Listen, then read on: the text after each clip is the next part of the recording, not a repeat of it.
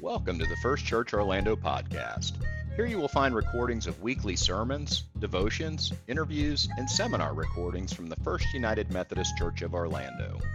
For more information about First Church Orlando, please visit our website at firstchurchorlando.org or follow us on Facebook, Instagram, and Twitter. Now, enjoy the podcast.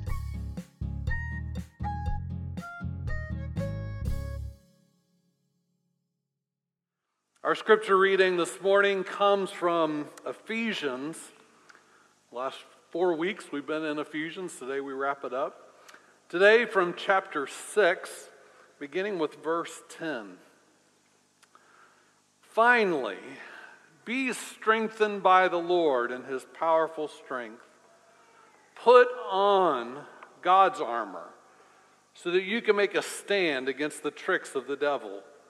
We aren't fighting against human enemies, but against rulers, authorities, forces of cosmic darkness, and spiritual powers of evil in the heavens. Therefore, pick up the full armor of God so that you can stand your ground on the evil day, and after you've done everything possible, to still stand. So stand with the belt of truth around your waist, justice as your breastplate and put shoes on your feet so that you're ready to spread the good news of peace. Above all, carry the shield of faith so that you can extinguish the flaming arrows of the evil one. Take the helmet of salvation and the sword of the Spirit, which is God's word. Offer prayers and petitions in the Spirit at all times. Stay alert by hanging in there and praying for all believers. As for me, Pray that when I open my mouth, I'll get a message that confidently makes the secret plan of the gospel known. I am an ambassador in chains for the sake of the gospel. Pray so the Lord will give me the confidence to say what I have to say. This is the word of God for the people of God. Now, Lord, may the words of my mouth and the meditations of each heart be acceptable and pleasing in your sight, O God, our rock and our Redeemer. Amen. So, as Emily just mentioned, if you are a consumer of news, if you watch it, read it, listen to it, uh, news hasn't been great this week. Now, let's be honest, oftentimes there isn't a lot of great news on the news, but this week seems to have been uh, a little over the top. Floods and fires, both in our country and internationally, destroying property, taking lives, causing millions and millions and millions in damage. Just as we speak, Hurricane Henri is heading to the northeast, and they're saying could have historic uh, proportion in terms of damage it might cause. Seems like there's constantly reported a new sign of the evidence of global warming and its impact around the world. And of course, the global war, the global pandemic rages on. We thought we were coming out of it, and now we're in the most serious stage. Here we're in Orlando in Florida, and one of the, the international hotspots of the pandemic. Our children have gone back to school in the midst of a political tug of war over masks.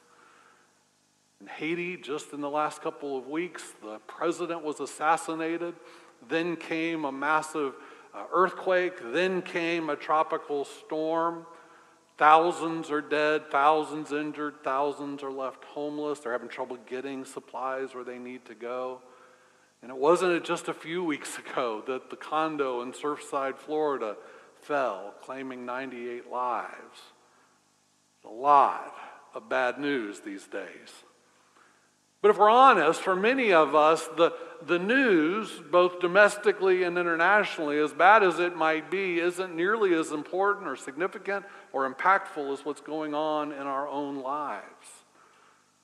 For some of us, the most significant crises are in our own families, in our own neighborhoods, in our own homes, in our own hearts and minds. We're not nearly as concerned what's happening out there as what's happening in here.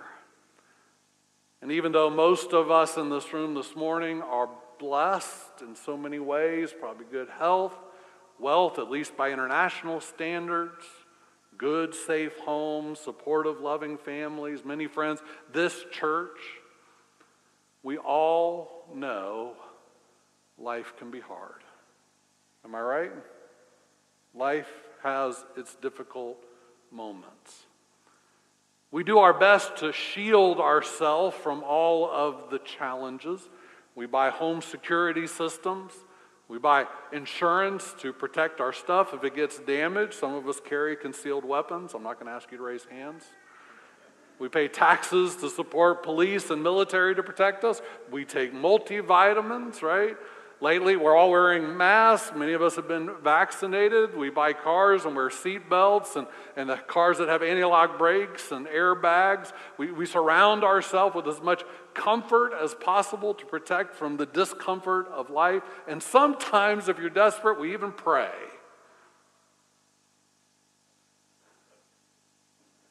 And tribulations come. Trials come, difficulties come. The reality is life is hard. Sometimes life is def- devastatingly hard. Henri Nouwen once wrote, Nobody escapes being wounded. We're all wounded people, whether physically, emotionally, mentally, or spiritually. Jesus said, You will in this life have trouble. Jesus also said, God makes the sun rise on both the evil and the good, and sends rain on both the righteous and the unrighteous. I never know in that passage if rain is a good thing or bad thing. I, I suppose it depends, right? I worked in the sun yesterday. That felt like a bad thing. It was too much of it, it was hot. You may remember if you were here last week that we looked at that story where Jesus talked about the wise builder who built his house upon a rock and the foolish builder who built his house upon sand. It's a story about wisdom, right? The wise builder is like one who hears Jesus' teaching and puts them into practice. But then he says that, that once the houses were built, when the rain fell, the floods came, the wind blew, beat against the house. The house built on rock stood, the house built on sand fell. But notice, he doesn't say conditionally, like if rain comes, if wind blows, if floods come, a house built on rock is a better investment. He doesn't say that. He just states it as a, as a matter of fact.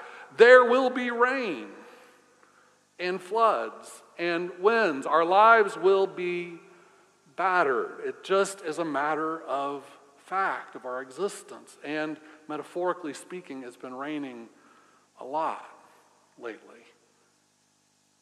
It's been a difficult season. Now, for the last four weeks, we've been looking at the book of Ephesians, written by Paul to the church in Ephesus. And you may recall that every week, Paul seems particularly concerned by the impact, the influence of the surrounding Ephesian culture on the people in this young immature, not strongly developed church. And he's listed over and over these influences he sees creeping into the church that cause him concern, that he thinks undermines the church's influence, the church's strength, the, the, the church's example to the world. And then he says in Ephesians 6:12, we aren't fighting against human enemies, but against rulers, authorities, forces of cosmic darkness, and spiritual powers of evil in the heavens. Notice he just states this like we're in a battle. We aren't fighting against, but we are fighting, right? It's just a, it is a fight to exist. We are in a battle, but who's the battle with? Notice Paul doesn't blame any individual. He doesn't blame the Ephesian Gentile culture. He doesn't blame society at large. He doesn't even blame the, the, the Roman political leaders. Paul says this is a spiritual struggle. Though we may be experiencing difficulty and hardship in the, in the material world, this is a spiritual struggle. We're fighting against rulers, authorities, forces of cosmic darkness, and spiritual powers of evil. In the ancient world in which the Bible was written, they understood everything to be spiritual. Everything was because of the Spirit or the gods. The gods sent blessing or punishment. The gods sent favor or disfavor, depending on who you were. It was the spirits who caused good and evil to happen. Every natural disaster, every historical moment, every disease, every rise and fall of a nation was because of spiritual forces. And by the way, all people throughout history have thought that way until the modern era, until the Enlightenment. It's a new thing that we don't think that way. Today, we're less likely to blame spiritual forces of wickedness for our struggles. We blame unjust political systems, corrupt leaders, the moral failings of others. We we scapegoat who we consider our perceived enemies. We talk about the overreach of science, the failings of the economy. We blame the immigrants, greedy corporations, the moral decline of society, government incompetence, social media and its influence, mutating viruses, sinners. Does that sound familiar? Find someone to blame. Find someone who's responsible, find someone to scapegoat. Well, whoever you blame, the truth is we're all on the receiving end of difficulties, challenges, hardship, struggle, and pain. And it impacts us spiritually. Let's just think for a moment. Do you know that, like, when you are physically sick, it also affects you emotionally, spiritually. When you're going through economic hardship, it affects you spiritually, right? When someone criticizes you, it affects you. We're, we're whole beings, it affects us. And so Paul gives this advice be strengthened by the Lord and his powerful strength. Put on God's armor so that you can make a stand against the tricks of the devil. We aren't fighting against human enemies, but against rulers, authorities, forces of cosmic darkness, and spiritual powers of evil in the heavens. Therefore, pick up the full armor of God so that you can stand your ground on the evil day. And after you've done everything possible to st- still stand, so stand with a belt of truth around your waist, justice as your breastplate. Put shoes on your feet so that you're ready to spread the good news of peace. Above all, carry the shield of faith so that you can extinguish the flaming arrows of the evil one. Take the helmet of salvation, the sword of the Spirit, which is God's word. Inevitably, Paul must be thinking of the Roman soldiers of that day. Ephesus was a port city, so very likely soldiers would have been brought in by boat so that they could travel by road somewhere else or to be returned to their home, right? They were constantly coming in and out. There must have been Roman governors there in Ephesus and Roman guards to, to protect them. They even bought, probably in those days had uh, gladiator games. So they would have seen people wearing these armaments. Now, that's a foreign image to us today, unless you've seen a movie with a Roman gladiator in it or, or maybe some sort of illustrated book. I'll be honest, when I read this passage, I think of it as a children's Sunday school lesson with a picture of the armor of God on the wall. So it, it can feel a little foreign, maybe even a little childish. But there was nothing childish about it when Paul thought of it. This was very real and a, and a powerful metaphor for him to use. So I think it still has merit for us today. We may not see gladiators in metal armor but if you've watched the news, we've seen police in their own form of battle armor in the midst of protests. Think of the images we saw on January 6th. Just this week, we've seen soldiers flying into Afghanistan to protect the airport in Kabul in full battle armor.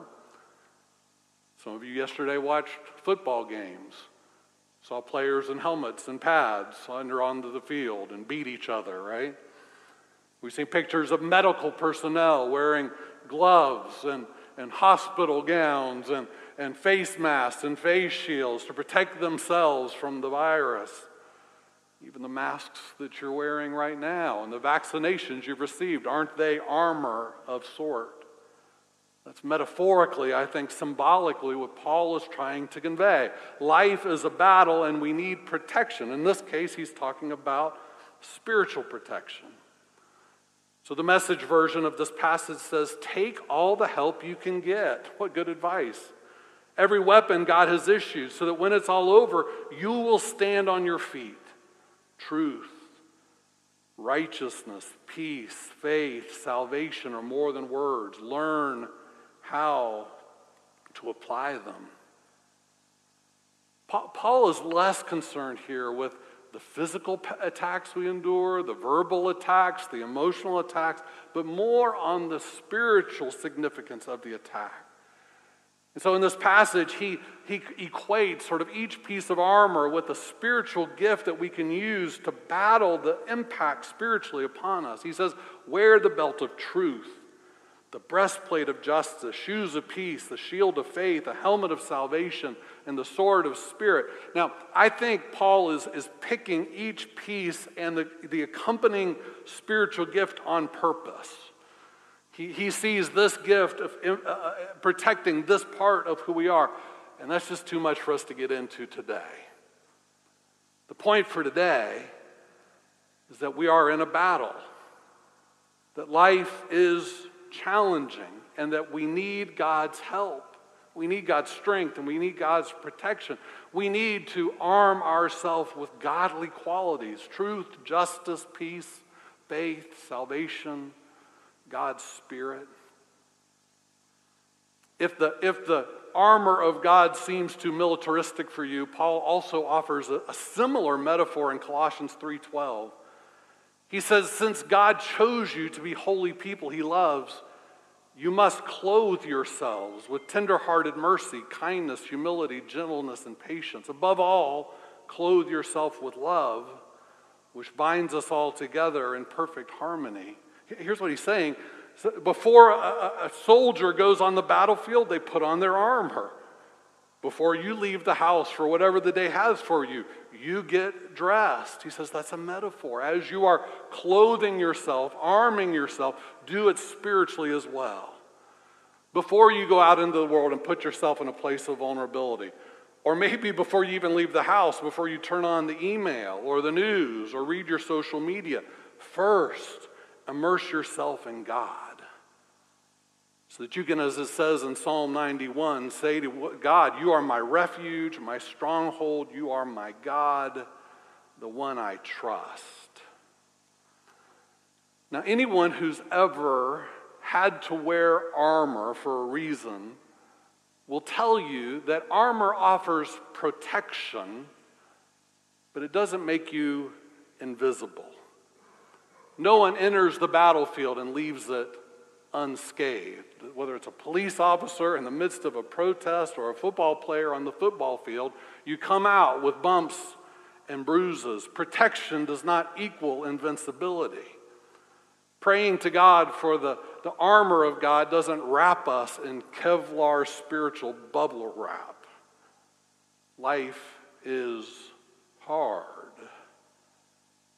Earlier, Chris read for us, we read responsibly Psalm 91, and it makes some rather outrageous statements. A thousand may fall at your side, but nothing will happen to you. Sickness will never enter your tent. And some of you may have been reading it thinking, really?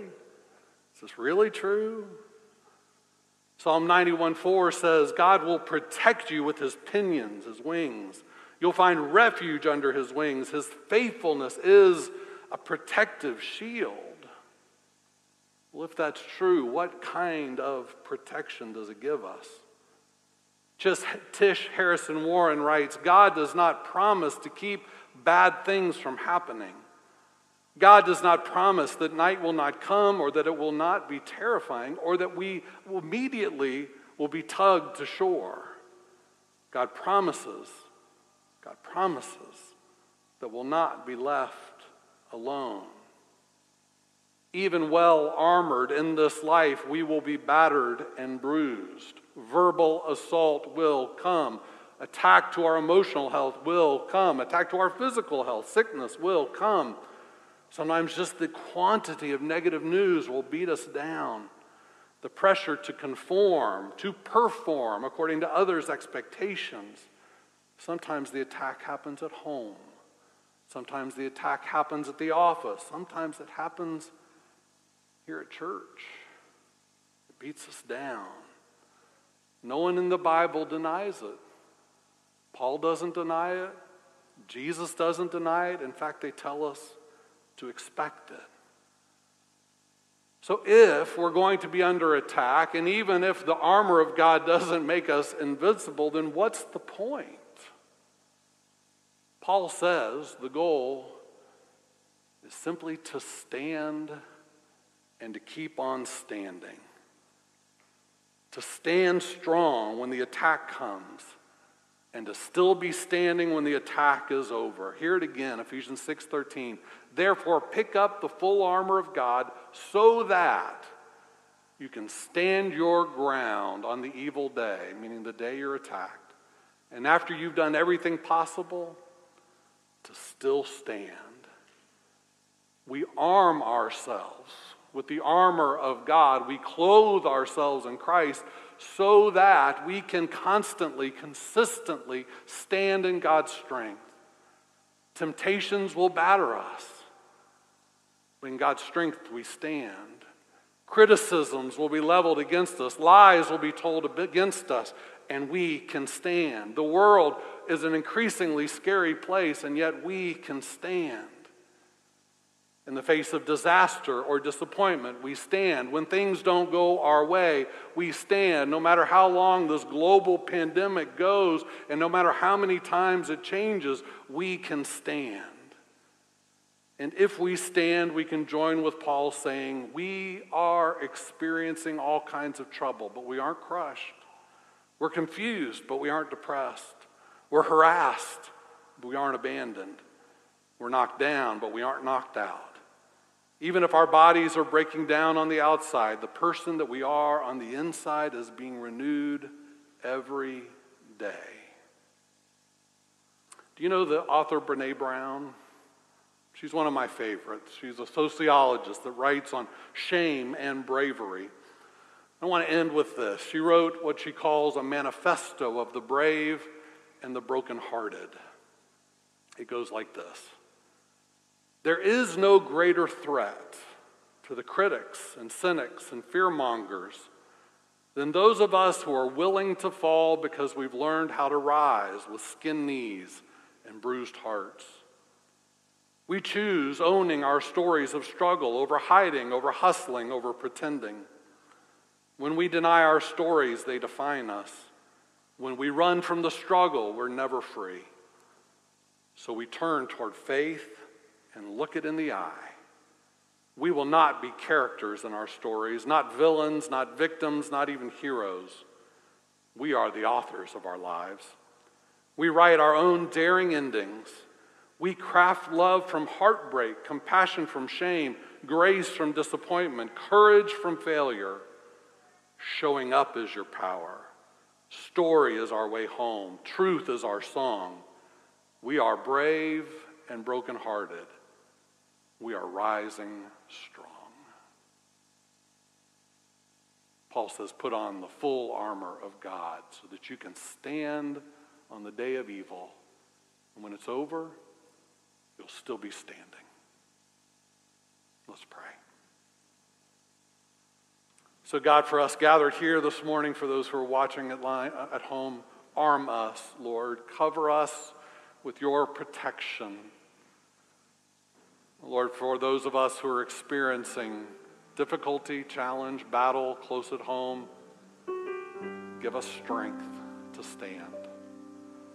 And Lord, may we find that strength daily. May we not abandon all of the armor, all of the gifts, all the blessings that you have so readily available. Help us to live more deeply in your word.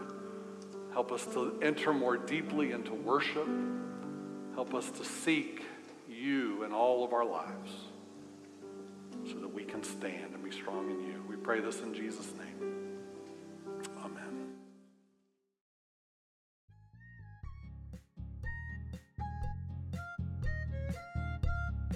We hope you enjoyed the podcast and that you will listen again in the future. If you enjoyed today's message, we hope you'll subscribe to our podcast on your favorite platform and share it with others on social media. For more information about First Church Orlando, please visit our website at firstchurchorlando.org or follow us on Facebook, Instagram, and Twitter. If this podcast is a valuable resource to you, we invite you to give to this ministry by making a financial contribution at firstchurchorlando.org forward slash give. Now, may the Lord bless you and keep you. May the Lord make his face to shine upon you and be gracious unto you. May the Lord lift up his countenance upon you and give you peace.